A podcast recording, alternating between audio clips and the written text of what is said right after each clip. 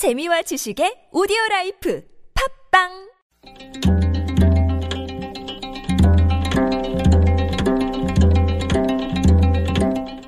한문학자 장유승의 길에서 만난 고전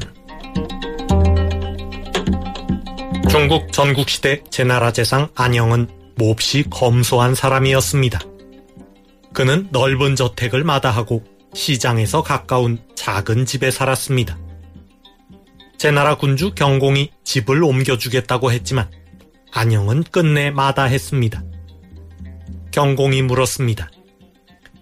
경은 시장에서 가까운 곳에 살고 있으니 물건값을 잘 알 것이오. 요즘 값이 비싸진 물건은 무엇이고 값이 싸진 물건은 무엇이오? 안영이 대답했습니다. 의족값은 비싸지고 신발값은 싸졌습니다.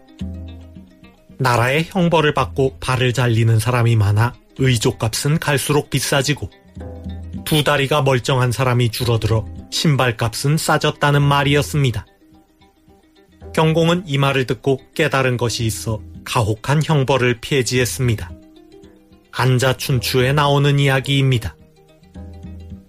여기서 나온 고사성어가 용귀구천입니다.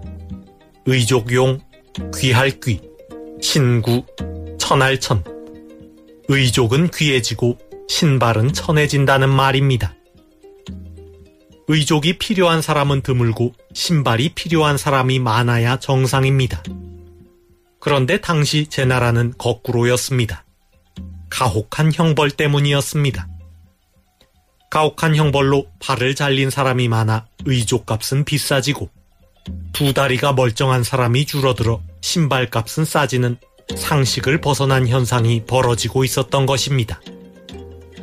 상식을 벗어난 현상은 지금도 여전히 벌어지고 있습니다. 지난해 신규 채용된 청년 가운데 다섯 사람 중세 사람은 비정규직이라고 합니다.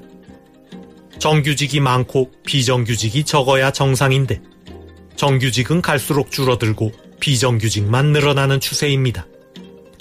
마치 의족값은 비싸지고 신발값은 싸지는 것처럼 상식을 벗어난 현상입니다. 정부가 강력한 의지로 상식을 벗어난 현상을 바로잡을 수 있을지 두고 볼 일입니다.